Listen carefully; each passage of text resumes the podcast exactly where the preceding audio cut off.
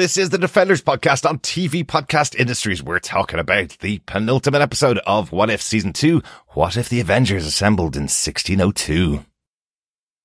But now, after weeks of trial and error, she stands alone.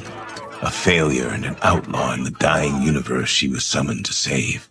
On the run, with no way home, no place to go, nothing. I can hear you, you know. Wait, really? You can? Well, I mean... sometimes, yes. Do you need something? I'm kind of busy. Peggy, you don't belong here. You're fighting a battle you can't possibly understand. Oh, really? Well, the way I figure it, two time periods, the sixteen hundreds and the early twenty-first century, have been compressed, stuck together like two pieces of gum. Hmm. Okay. You do know. Impressive. And if I don't find a way to unstick these time periods, this universe will shatter. Hmm.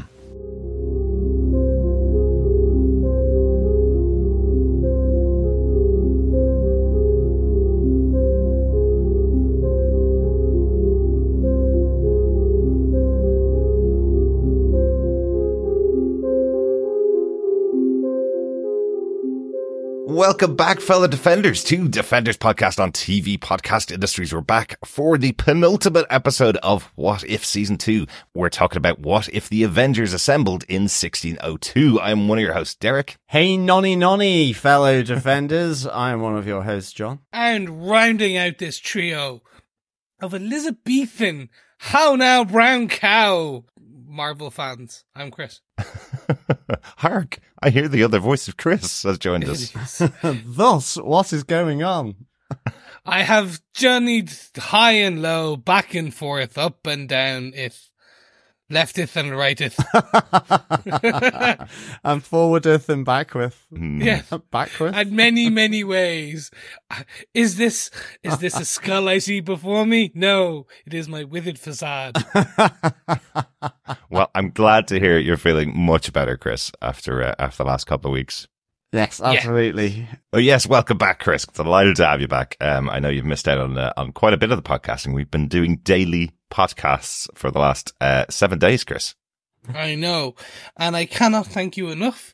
Unfortunately, I was struck down with um, baby illness, which is mm-hmm. basically the babies carry germs and just take down the parents. Yep. Um. So I had no voice, which was...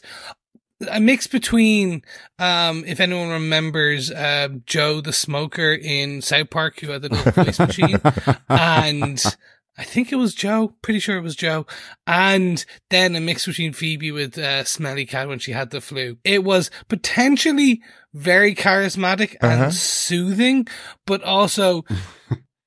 could have sounded like uh, a guy with a voice box. So right. we just wanted to save our listeners' ears. I, I did ask, was it a uh, a sexy voice for podcasting? But Chris said, absolutely not. twenty-day smoker no. uh, for an yeah. over eighty-year-old uh, is what it sounded like. So uh, glad you've had a, had a chance to rest. Have you been enjoying the season so far, Chris? I have. Um, it, it's been it's been a good one. Again, I I've yet to see my Spider-Man, um, which which is... kind of always a piece where I'm like, whoa, whoa, where's my spider? Where, where, where's my zombie hunter? Give me more. Um, so we will see. Um, hopefully he, he, he returns in the finale. Mm. I'm sorry to disappoint you, Chris. Uh, he was only, uh, scheduled for season one. Uh, we're not going to get him in season two at all. Oh no. It is a shame. It is. Cause I did Maybe like season him. Three. Yeah. I did like having old Spidey in there. Yeah. It was fun in season one.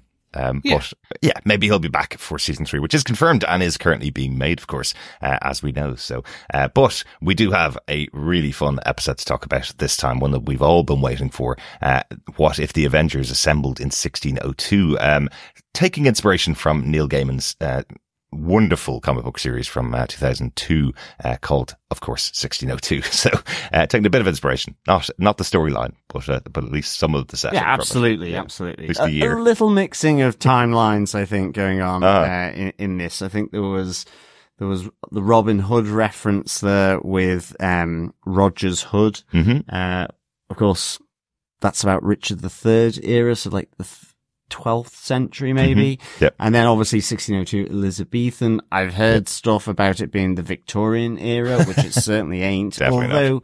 maybe Tony's box is a little uh, cyberpunky, yeah. I guess, yeah. a little bit.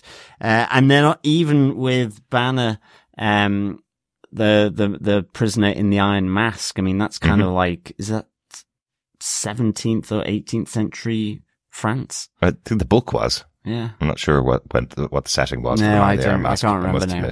Uh, but it felt more cavalier kind of era, you know? Yes, yeah, yeah. But if you haven't subscribed to the podcast uh, by now, uh, go over to T V podcast industries dot com. You can subscribe to hear the podcast through any mysterious podcast player in the multiverse. We do have time for some final bits of feedback from you. If you want to email us, you can email us to feedback at T V podcast industries dot com or pop on over to our Facebook group at facebook dot com slash groups slash T V podcast industries. You see spoiler posts up there for each and every episode of What If season two. Uh, and just a reminder, we are staying in the M C U. Uh, next week, Echo is coming to Disney Plus. We'll have all five episodes coming out on um, the tenth of January. It is. Yeah. It is. But we are going to record an episode a week uh, of Echo. So we will hopefully have the first episode up uh, just after the show gets released. And then we'll have an episode every week onwards. So we want to hear your feedback on that show as well. We do. We do. We do. We do.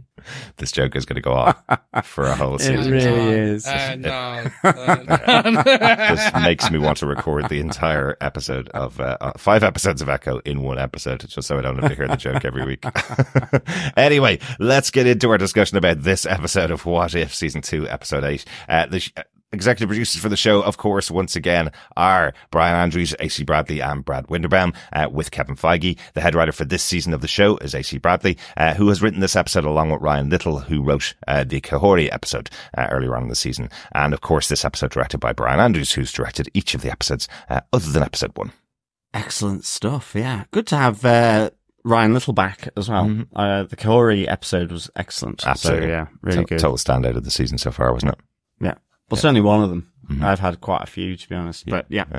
Absolutely. But John, do you want to tell us what they gave us with your synopsis for this episode of What If? Sure. After arriving in sixteen oh two, an Elizabethan-era universe, Captain Carter agrees to help Wanda Merlin and Sir Nicholas Fury stop an impending incursion. As a tear in space opens over the Globe Theatre, she saves Prince Hamlet, aka Prince Loki, from being pulled into a tear, but fails to save Queen Hela. The loss of the Queen enrages her successor, the new King, Thor Odinson, who orders Sir Harold the Happy Hogan to hunt the outlaw Carter. Carter learns from the Watcher that the incursion is occurring due to the presence of the Forerunner, another time-displaced individual, and locates Tony Stark, who can make a device to identify the Forerunner using the Time Stone in Thor's scepter. He points her towards outlaws Rogers Hood and his band of merry men, Bucky Barnes and Scott Lang, to help steal it. Carter finds the group, but they are ambushed by Hogan. Carter gives herself up before freeing herself and enraging an iron-masked Bruce Banner. They meet with Stark and join Roger's group in infiltrating Thor's court. With Wanda's help, the group retrieves the Time Stone for Stark's device. Managing to activate the device, it identifies Rogers as the Forerunner, who had inadvertently created the temporal anomaly while battling Thanos. Carter bids farewell to Rogers and returns him to his universe, preventing the incursion. Left and isolated in sixteen oh two, Peggy Carter is joined in a local pub by an unexpected friend and ally, Doctor Stephen Strange Supreme. He's back. He certainly is. Yeah, yeah. Travelling in, in time and space uh, yeah. across all of these episodes as the post-credit. Yes, he is back. Mm-hmm. Yeah, we'll see what happens uh, with him in the uh, in the final episode. But, as always happens when we have a structure for our episodes on T V Podcast Industries, it gets entirely broken by the end of the season. So it's happened again, guys. Um, we have our structure for our episode, which is, where have we seen this all before? Uh, in other words, what M C U movies is it based on? What's the small change, the premise of the episode? And what if the universe was changed forever? And all of those are pretty much broken uh, by this episode, because there is a small change that happens. The small change is that during the Battle of Wakanda, uh, during the Infinity War, uh, Steve faced down Thanos, he breaks the Infinity Stone, or one of the Infinity Stones, and merges these two um, places together, sixteen oh two. It's the Time Stone. And that yeah. battle, it's the Time Stone. Um, so that's the big change that happens, or the small change that happens that creates this. But other than that, there's no other M C U movies as such referenced within this, or are there? Are there anything that no, I'm missing? It's more internal referencing from What If, in that it is Peggy Carter, the soldier out of time, mm-hmm. you know, displaced in time and through time, uh, moving, universe hopping effectively, yeah. um, through, in a sense, no fault of her own. But, mm-hmm. you know, yeah. and in, and in this case, you know, we saw her, uh, being dragged through this, this red portal, uh, created by Merlin Wanda in the previous episode, um, the, in, in a car park. Yeah. Yeah. So, good job the car didn't also get pulled through as well. Uh, I really wanted it to, because then you would have got an evil Army of Darkness, Evil Dead reference. That's what I was thinking yeah, was going to exactly. happen. I was like, oh, oh, oh no, okay, damn. I know, exactly, uh, which would have been quite good. Okay. Um, so there's all that internal referencing, mm-hmm. um, you know, ultimately, you know, yeah. uh, within this episode. But outside of that, I guess Neil Gaiman, as you said. Mm-hmm. Which it kind of is and kind of isn't. Like you said, it, it, it pulls from the name sixteen oh two. Yeah. Mm-hmm. It, it, it takes some kind of like, or Fury being Sir Nicholas, um, and kind of that being pulled in. Yeah. So there's, there's some characters being kind of mentioned, but it really is a light touch reference. Mm-hmm. Yeah. For those who have read Neil Gaiman sixteen oh two. Absolutely. Yeah. It's not consistent. I think that was what I was getting at with, like, having the the the Rogers Hood and the Robin Hood reference. Mm-hmm. It's uh, it's not consistent for yeah. for sixteen oh two. Yeah. But then it's a What If universe as well. So yeah. it could have been What If Robin Hood was Rogers Hood, mm-hmm. transported from, you know, Richard the First time to Elizabethan England. Exactly. Yeah. Exactly. So it, it's not. Yeah, it's it's a little inconsistent in its time point, but yeah. nonetheless, I understand why they would have that band of merry men and would yes. reference Robin Hood, um, you know? Yeah, absolutely. And I think the big difference between sixteen oh two, Marvel sixteen oh two, and this version in What If really is that sixteen oh two had Marvel characters playing famous characters from that point in history, very specifically. Yeah. Um, we did have Queen Elizabeth, but everybody around her in her court were major characters from the Marvel universe. So, uh, yeah. so we, they were direct references to yeah. historical figures. Uh, whereas here it's more like, what would happen if Tony Stark was in sixteen oh two and he's still Tony Stark?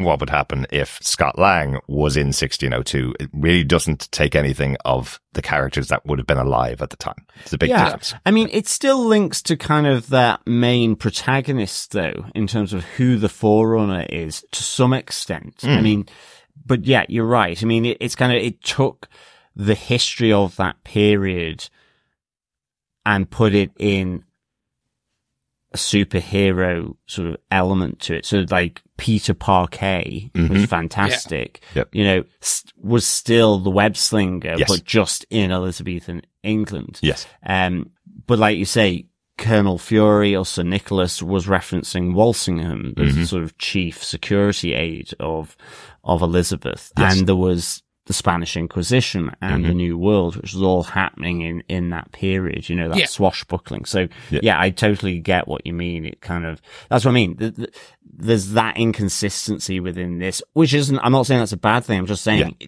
in that sense, it doesn't follow sixteen oh two. Yeah. Um, at all. But yeah. then, as I say, it's also a what if. Absolutely. So. Absolutely. We definitely weren't expecting to have the sixteen oh two no. story just appear on screen in a half hour episode. Uh, hopefully someday uh, we'll get that. I was going to ask that.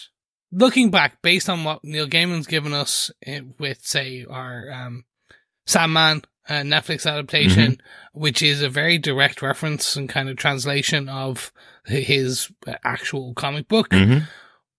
I still think potentially sixteen oh two could work as like a eight episode, yeah, kind of animated one off limited run series type thing. Definitely. 'Cause I think I think you enough of the people now will have reference in say two to three years. They'll have more references to the X-Men. They'll have reference to the Fantastic Four. You'll have more of that Marvel universe. Mm-hmm. Definitely, from a cinematic sense built. I think they could. And there's lots of enough references happening, like you say, the Spanish Inquisition with the X-Men, where, you know, you could really go into that mm-hmm. and yeah. more, and also with the New World stuff. And I think certainly as well, you know, maybe one of the adaptations they could do to it is bring in Kahhori, for, say, for example, as well. Potentially. You know, and... Yeah. So I would love to see that. I have to say, yeah. eight to ten sort of episode animation, live action. I Limited, yeah. Yeah, I, I, I can imagine it being an animation. Um, it's yeah. just something that, that Marvel has never really lent into. Uh, the Marvel Studios very much has taken inspiration from their comic book works, and the comic books say as yeah. the comic books. That's very much a D C thing to do a direct translation yeah. from the comic into animated. Uh, and they've been really successful. That's some great D C animated movies yeah. uh, based on exact comic arcs, or as close to as they could at the time. I'd love to see sixteen oh two adapted into an animated show. Yeah. I mean, um, but the fact that they've made this reference to it, they've connected to it, hopefully that'll draw more people out to read yes. uh, the comic book, because the comic book is the comic book. Um, I, I just don't know whether you'd be able to nail it uh, in animated, and I'm not sure whether uh, Marvel will go that way, especially now as they're, I think the diversification of Marvel is going to be clamped down on even more as the years go on, with less properties coming out rather than a bigger expansion to the universe. But animated sounds like a great idea, doing yeah. an animated special, uh, sixteen oh two. Maybe, maybe this will inspire uh, that yeah. in the future, kind of like uh, a Ouroboros, right? Kind of like the snake eating its own tail, um, sixteen oh two in What If, based off the comic, and then that inspiring the uh, animated show coming out of it in the future. Yeah, cool. I mean, Marvel are, Zombies. Yeah, we are getting Marvel you know, Zombies, so, exactly. Yeah, uh, there's coming, always coming up. Hopefully this year we're going to get Marvel Zombies, uh, a spin-off from last year's What If. Maybe a sixteen oh two show would be the spin-off from uh, from this one. Um, is there any anything else referenced in here? Any other references you guys picked up to movies, or uh, even things that are said, anything that happens in the episode that you guys uh, picked up?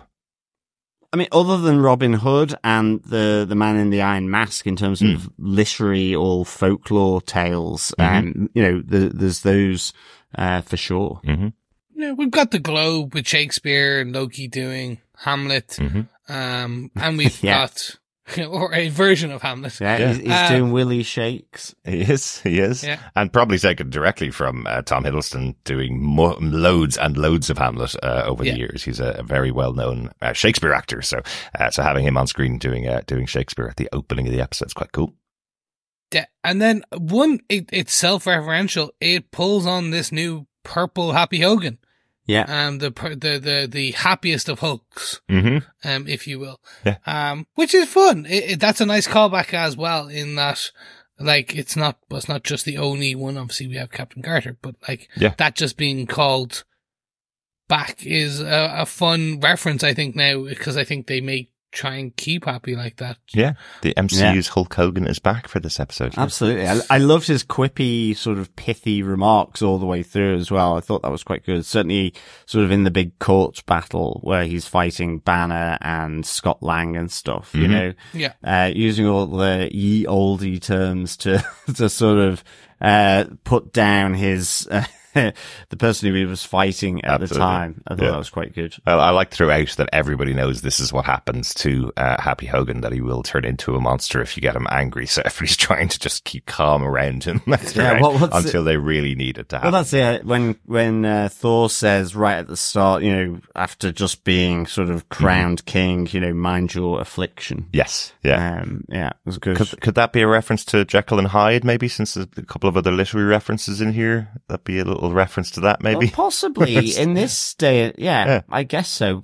Thinking something like that. Then of course, would, there would be a Victorian bit in there as well. Yeah, potentially, potentially. But again, this is a created universe. Uh, yeah. The only other one that I uh, that I wanted to point out is just a, a very specific reference, because Captain Carter has followed the mold of Steve Rogers throughout her appearances. She's had a lot of the same um, storylines that he's had. I just liked that there is a moment with Rogers Hood asking Peggy Carter to describe the Steve Rogers from her world, and she says, "I don't think I will." That's the response that Steve Rogers gave to Falcon when he came when when he met uh, back up with him at the end of Avengers Endgame.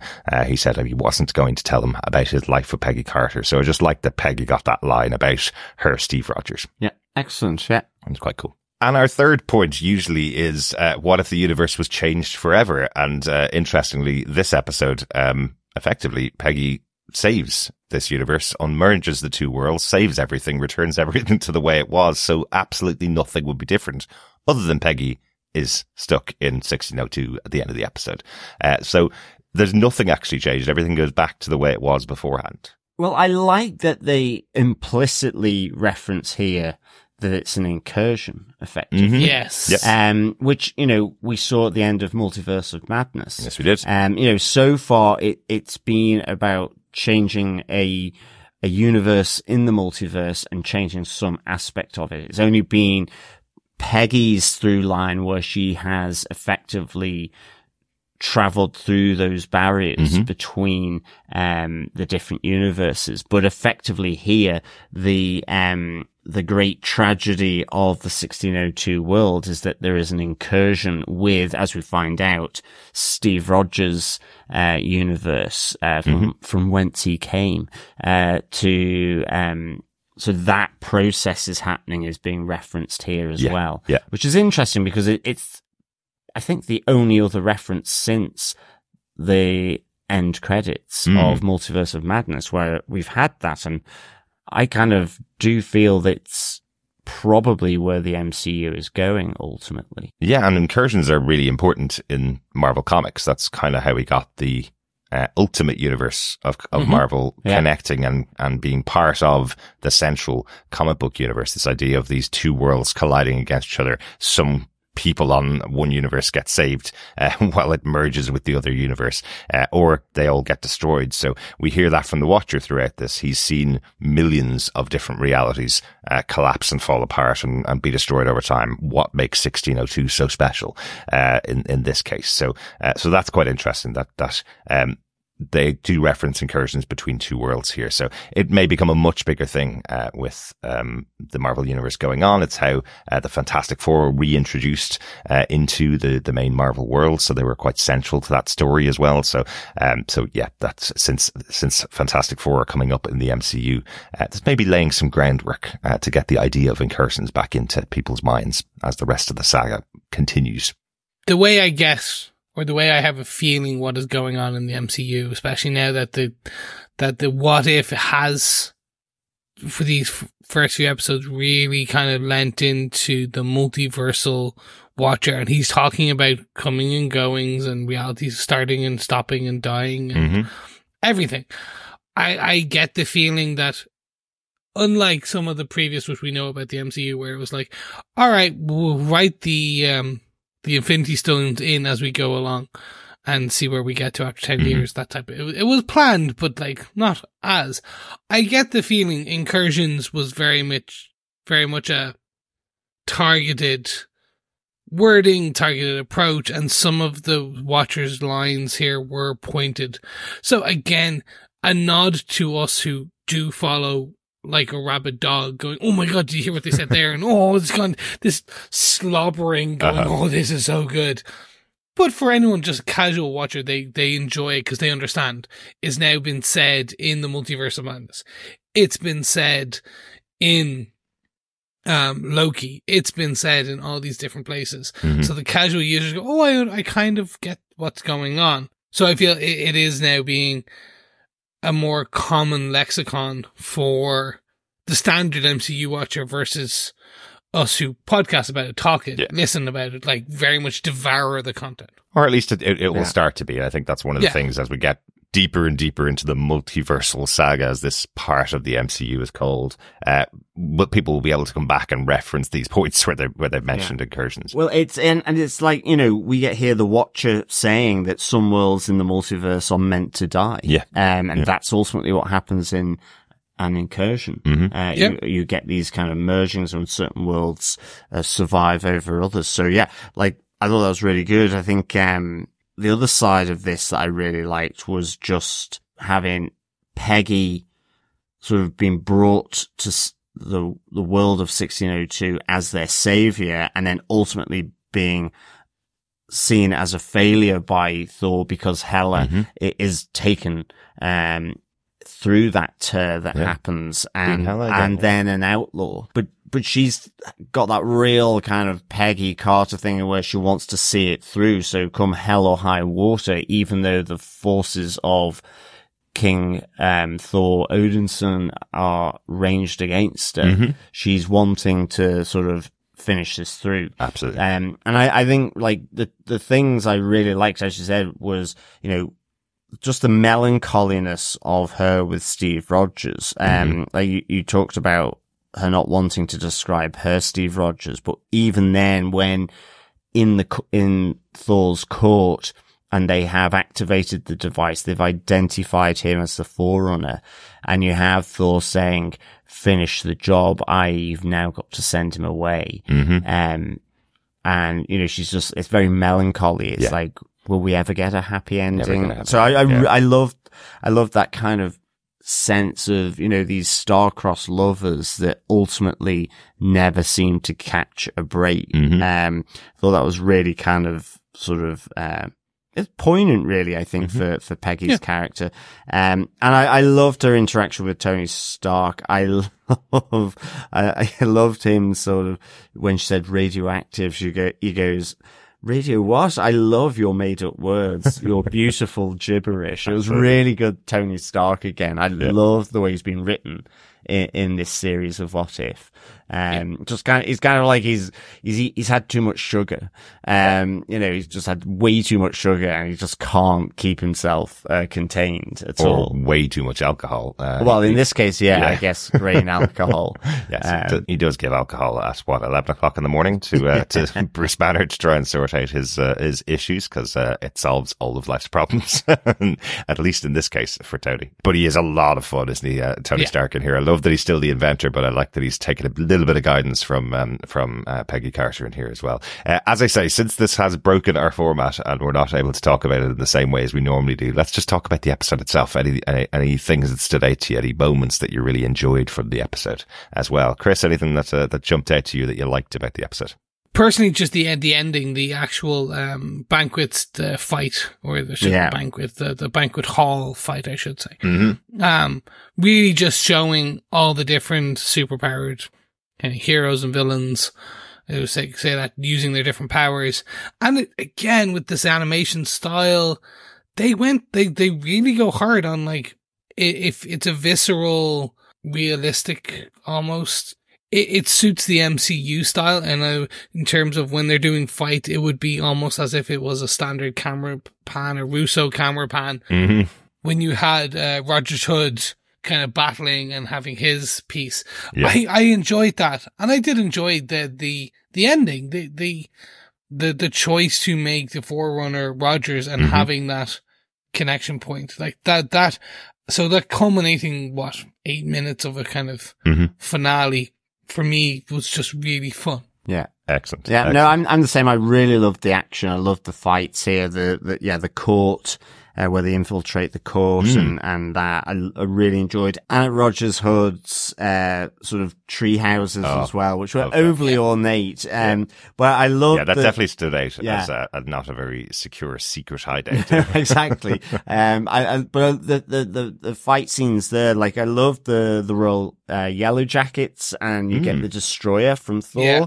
So actually Thor is referenced the movie, at least in terms of, Um, the Destroyer, sort of yes. The Destroyer. Yeah. And guess there's also Ant-Man with Darren mm. Cross, um, as well, with the Yellow Jackets, the, the Royal Yellow Jackets, kind of referencing that because, I mean, you even hear Scott Lang saying, you know, I hate copycats. Yes. Um, yes which I thought good. was quite good.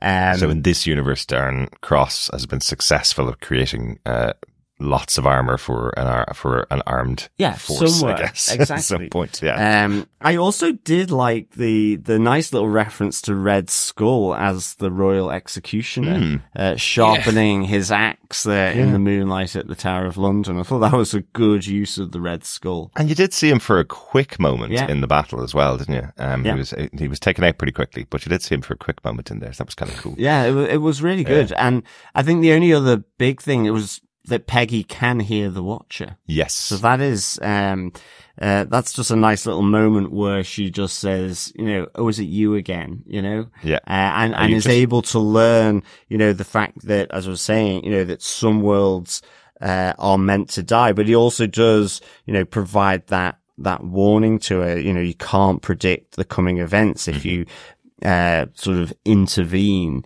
or meddle mm. with uh, this this process of incursion yeah. happening. I wonder if that's a hangover from um, the Guardians of the Multiverse, from her him pulling her out of time to become a member of the Guardians of the Multiverse, that she's able to hear him because of that. I wonder if that's part of the reason why she it is. It could be. I mean, season um, one, we got a few where Strange hears him mm-hmm. narrating and sort of looks around to see who it was, yeah. which I loved that, that idea. Cool. Yeah. So that, you know, just maybe a faint echo, mm. uh, but possibly, yeah, it's been enhanced because she is the the woman out of time. Yeah, the, the woman out of her own reality as well. She never yeah. went back to her own her own time or her own reality uh, in the in the original series. So uh, I wonder if it was that. Uh, in, one thing that I absolutely loved in the fight scene in the in the um, the Rogers Hood's um, secret hideout uh, pub, basically.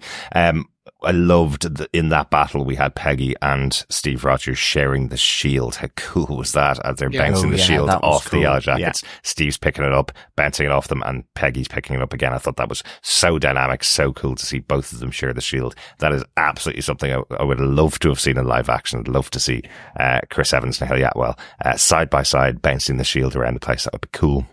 They still might. They, they still, still might. might. Well, I, I, I think it's unlikely we're ever getting Chris Evans back in the M C U, but they may um, uh, retool his model from uh, from one of the one of the movies in the past. Maybe uh, do something like that. Cut it together.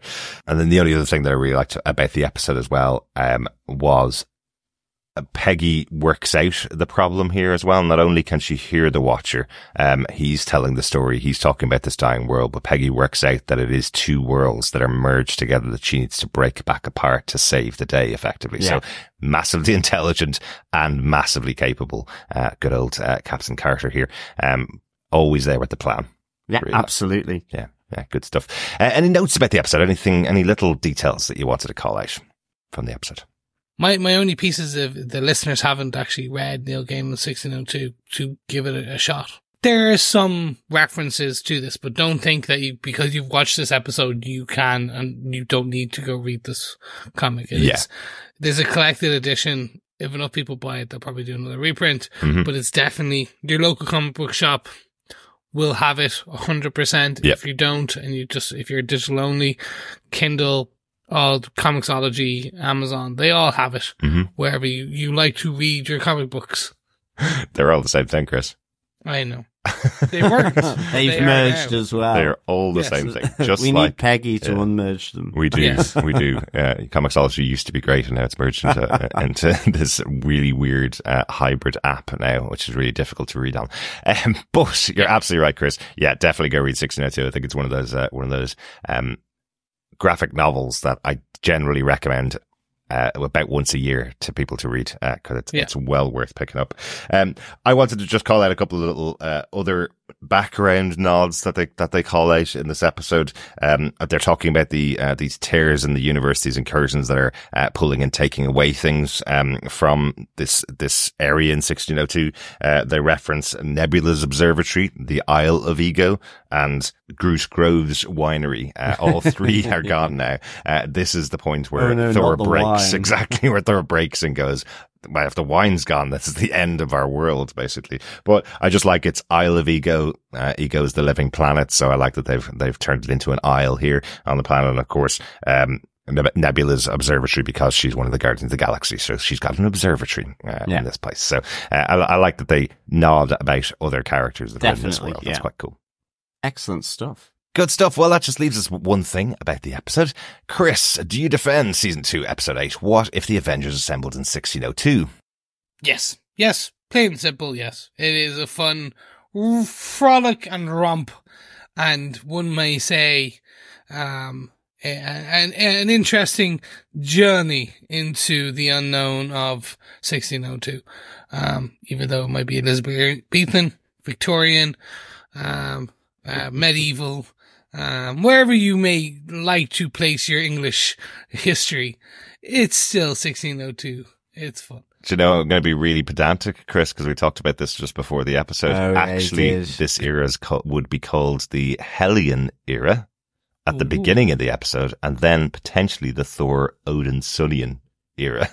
because yeah. it's about who's it's in, in who's the ruler, and Elizabeth isn't the queen here. That is true. It starts with uh, with Hela. So uh, I guess if I was being really pedantic, uh, and you are, uh, yes. I am. Yeah, it's just yes. sixteen oh two. Yeah. But you are absolutely right. It is Elizabethan in our times. Yes. Yes. But overall, fantastic, and I would defend. Brilliant. Jonas, would you defend this episode of What If? Yes, I would defend uh, this episode of What If. I'd give this four and a half Willy shakes out of five. Um, Should have asked dost thou defend uh, this episode. D- dost thou? of, of one. Well, exactly. Yeah, I, I really liked this. I loved being immersed in sixteen oh two in a What If uh, animation. I thought it was just really, you know, great storytelling. Loved the animation. Loved the action with the fight sequences. Mm-hmm. I loved the melancholy, the the sort of hopelessness of Peggy Carter, but this, you know, and Steve Rogers' um, relationship. Uh, but I love the fact that Peggy Carter is this, um, you know, hero out of time, this soldier out of time, saving other universes, really heroic. Uh, I loved all the different nods, like you said, around the Isle of Ego, but, you know, the Royal Yellow Jackets, mm-hmm. uh, the, the monster in the Iron Mask being the Hulk, all these different things.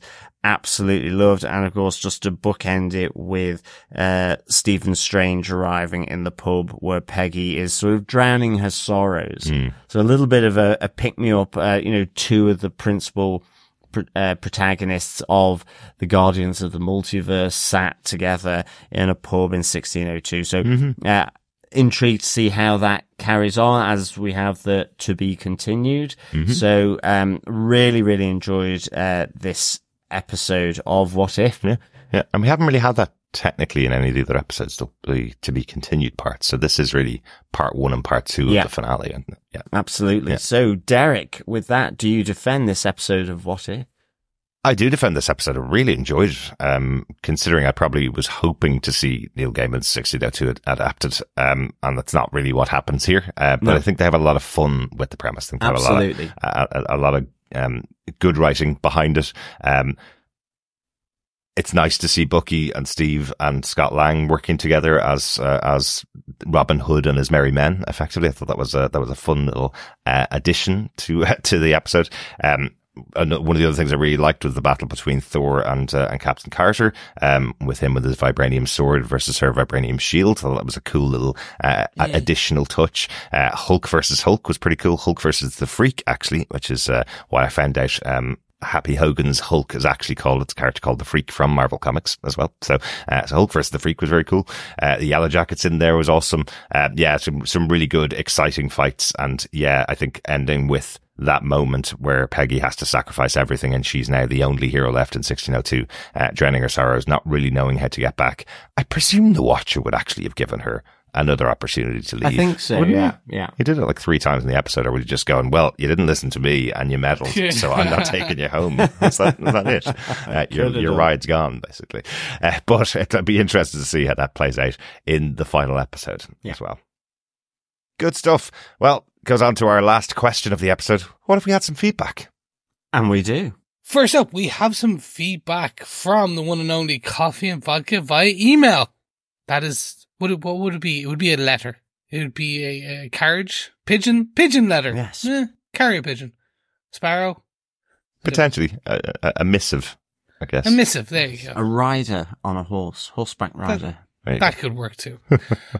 Uh, first up, as I said, it's from Coffee and Vodka, and went, greetings, fellow time-displaced defenders. I've got this saying. I'd like to think it is original. It's not what is said or done, but who says or does it.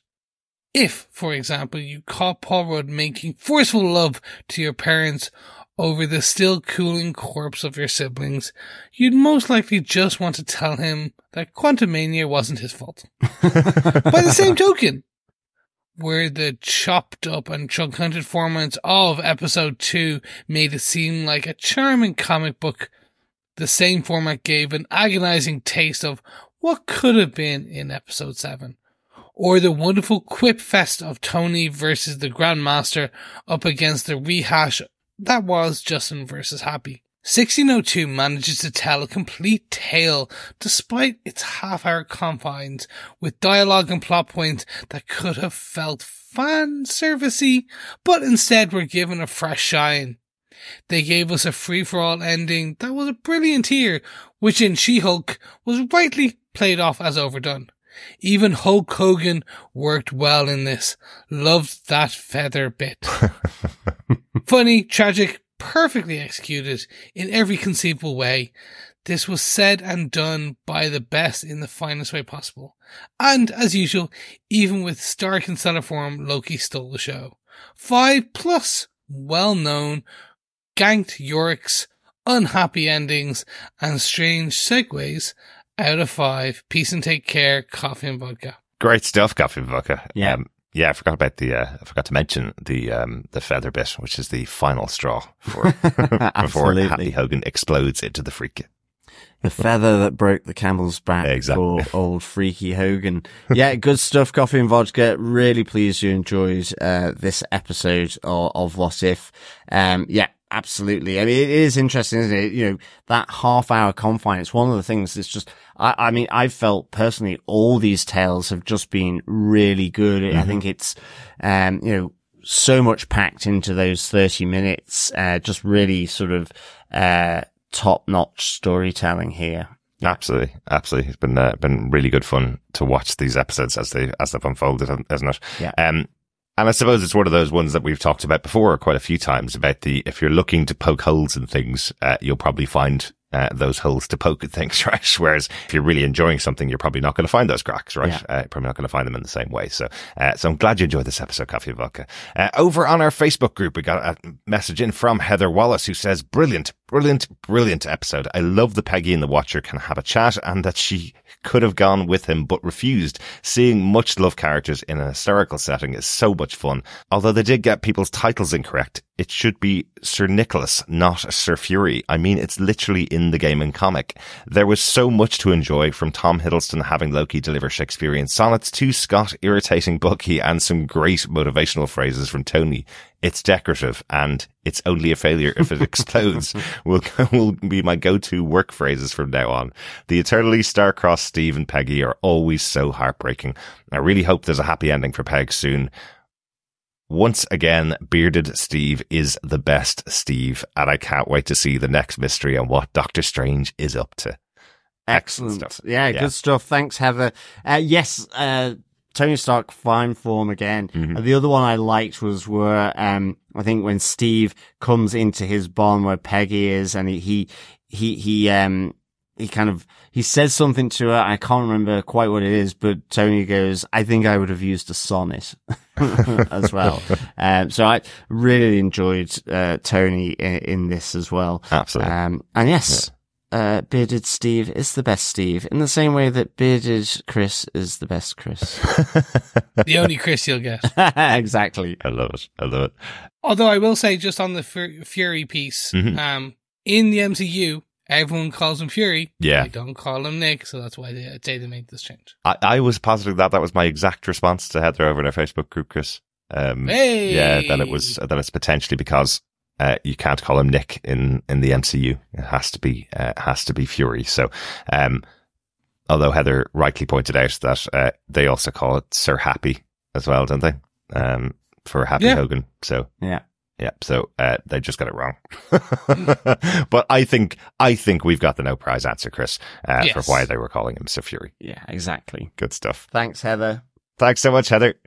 Also on Facebook, Harvey Locust says, the brief shots of Red Skull served as a perfect red herring for the plot twist. I've heard rumours of a surprise tenth episode. Do you think we'll get one like we did with Sandman? Interesting. So, the rumour of the surprise tenth episode is similar to what happened in season one. There's actually been an episode cut from this season. So the Gamora episode that we got earlier on this season was supposed to be in season one when it was originally supposed to be ten episodes in each season. there's an episode that we've already seen a little bit of preview for, um, which features Red Guardian and uh, and Bucky Barnes in a car together. Uh, that was written by A C Bradley for season two, but has been moved into season three already. Okay. So that's, I think, where that rumor of the extra episode, the extra tenth episode, was coming from, but definitely confirmed, and we're about a week out now uh, from the final episode being released, that this is just a nine episode uh, animated series. But yeah. I do like the tease of Red Skull. I do wonder if we'll get to see more of him in the finale, or maybe in uh, season three. Yeah, absolutely. Mm. Uh, good stuff. Uh, thanks so much, Harvey. Um, also on Facebook, Victor Von Doom says, nice setup for the finale. The animation is top-notch. Hogan did not seem so happy in sixteen oh two. Loving Hayley Atwell and Jeffrey Wright in this series. Yeah, they've been superb. And I, I think just them having the conversation together as well was just a really mm-hmm. good touch to have those two um sort of interacting uh, in the animation. Uh, and certainly, yeah, Hogan was not happy at all. Um, he, he was, he was hilarious, actually, just because totally sort of against character, really. Mm-hmm. Uh, really enjoyed Happy Hogan in sixteen oh two. Uh, yeah. Good stuff, Victor. Uh, and finally on Facebook, we have Joel Shopton, who says, what a fantastic episode. Wish we had a bit more of the characters from the sixteen oh two series, as their Daredevil is one of my favourites especially. Great connections to the rest of the show so far, and a good tease for what's to come. Thanks, Joel. Yeah, thanks, Joel. I, too, loved that Daredevil mm-hmm. as well. I assume it's just because the M C U's Daredevil is still not fully M C U'd. Mm-hmm. It's still basically the Netflix version, and She-Hulk, and soon to be Echo. Echo. Yeah. Yeah. And then uh, when he gets his own show, Born Again, I'd say that's in those future what ifs we may get him. Yeah, yeah. I, I think so. Yeah, I, th- I think so. It's like as if they uh, they've been given the mandate that you can look back at the history of the M C U and you can tell stories in the things we've already told, but don't tell anything of the future of, yeah. of the M C U. Don't bring in a character first here other than Kahhori, yeah, uh, which will be interesting to see how she plays out in the future. But yeah, it would have been it would have been cool. And we we have talked about it uh, earlier on, Joel. It would have been cool to see an animated movie of sixteen oh two. It's such a great storyline, and, and would feature so many characters that we all love. So, um, so hopefully we might get that in the future. But, uh, but yeah, it's unlikely they'd bring in Uh, Peter Parker and uh, and Dead, uh, Daredevil uh, into this uh, into this version of the story in just the half hour they had. I think they stuffed in loads in there, didn't they? Yeah, mm. yeah. Great stuff. Thanks so much for all of your feedback uh, on this episode. And we do have an email in from Heather Wallace. Uh, Heather says, dear Chris, Derek and John, happy new year and wishing you all a wonderful and wondrous twenty twenty-four. Thank you for your great work on the podcast in twenty twenty-three. You covered such a large number of shows, often simultaneously and in tight timeframes, always maintaining high quality and great enthusiasm. It's such a pleasure to listen to you, and I am in awe that you do all this while still having demanding day jobs. I learned so much listening to you all, things I didn't know about the various productions, Easter eggs, and even plot points. I'm loving the daily podcasts on Marvel's What If. I love the show. I think it's my favourite of everything you've covered this year. And hearing your comment commentary every day is an extra special holiday treat. I'm lucky enough to still be on holidays, and your podcast had become part of my morning schedule. I hope Chris feels better soon, and your dynamic trio will be reunited. All the very best, Heather. Thank you so much, Heather, uh, for the email. Really, really good. Um, and thank you for listening. And we're really glad you're enjoying Uh, our podcasts, and in particular uh, the, our current one with What If mm-hmm. is uh, being such a part of your your morning ritual. Yeah. Uh, and I'm glad that Chris is back as well. Uh, so too. And the dynamic trio is back for uh, these final two episodes Absolutely. Of What If for you. Yeah, I, I do feel if it's the dynamic duo, um, actually it's the the terrifying trio. Oh, yeah. When the three of us come together. Yeah, well, absolutely. Thank you so much, Heather. It, it means a lot to, uh, to yeah. getting emails like this, um, and how much we, we kind of just become a part of your routine, and how much you guys enjoy. Um, we do have demanding jobs, um, but we also love doing this, and it's a great way to hang out with our friends. Absolutely. Uh, you guys and each other. Mm-hmm. Yep, absolutely. And this is the first time we've ever done uh, daily podcasting. We've never done it before. So, and we won't be doing it after the end of this, uh, of this yes. season uh, either. Uh, nine episodes in a row is a lot to do uh, after we've been on holidays and, and while we're back at work as well, or at least I'm back at work at the moment. So yes. uh, yeah, it's a lot to, uh, to manage, but two episodes to go. So, uh, have been really enjoying it, and getting getting through the content this quickly has been uh, pretty shocking. Getting through the season this quickly has been pretty shocking. Yes, Heather, snap. Yeah. I'm also still on holidays. Mm-hmm. I should be getting you to edit the podcast, John, uh, this time round. Yes. Oh, that's why you should have said nothing. Yes, as always, Heather, Soccer Moms, Wallace, uh, it's always great to get your your feedback in, and it, it means a lot. Maybe we should also uh, call you Heather Bearded Steve is the best, Wallace. Maybe, maybe. Yeah, that's that's the, the other little moniker we'll go by.